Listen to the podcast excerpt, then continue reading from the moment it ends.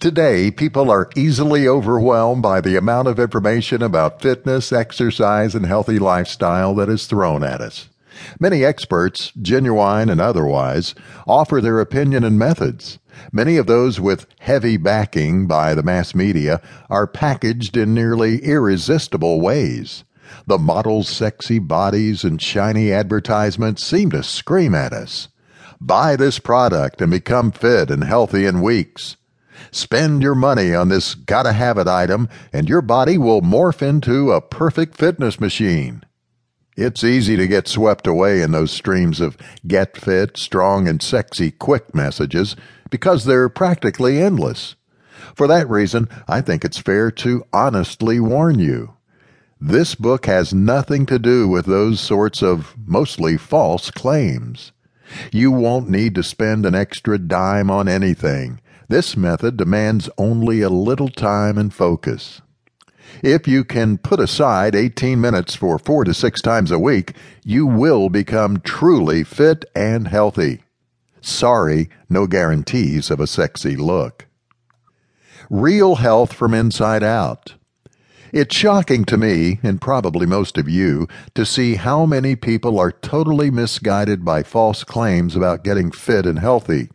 You probably know already that powerful industrial lobbies own most of the sports nutrition market, selling millions of types of vitamins, proteins, powders, and pills under different labels. Many of the same people also own or have a hand in mass media messages, magazines, and websites that feed the eyes and the minds of the public. Fitness is in the muscles. If you're not ripped or don't even have a six pack, you aren't fit.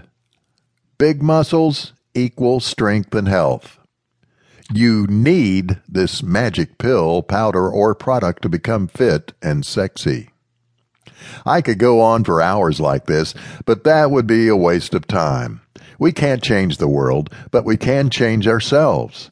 Allow me to conclude just one more thing. All of the misguided messages and avalanche of fitness marketing could get summed up in one sentence. Fitness and health comes from and depends on outside factors. Wrong, wrong, wrong, and dangerous for everyone who believes in those claims. You see, I don't mind as much if fitness industry magnates get richer and richer, if that's what they want to do, but it saddens me to see an endless wave of illusion sold successfully to people. Believe me when I say, most of today's approaches to exercise and fitness are not really healthy. Why?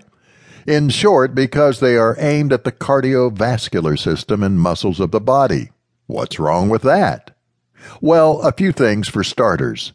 Our good health doesn't just depend on the heart, the muscles, and the lungs. The healthy functioning of all organs in the body, kidneys, gallbladder, bladder, spleen, long and short intestines, etc., directly provides us with good fitness level and health. No health there equals no health at all. That means low energy and a constant struggle with health. That is no way to achieve any decent fitness level, especially not in the long run. Another way of showing this principle is through the ancient practice of Qi Kung. Exercises shown and explained in this work are aimed at reviving and maintaining a strong energy flow throughout our gross and subtle bodies.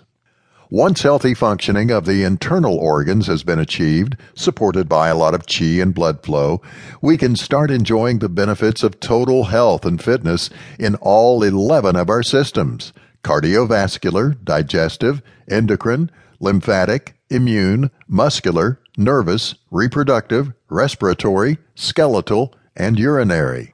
Without having a healthy body on the inside, what is the point of talking about fitness, wellness, or enjoying life? I hope you are tracking me on this. If you are and these words mean something to you, I know you will enjoy this book.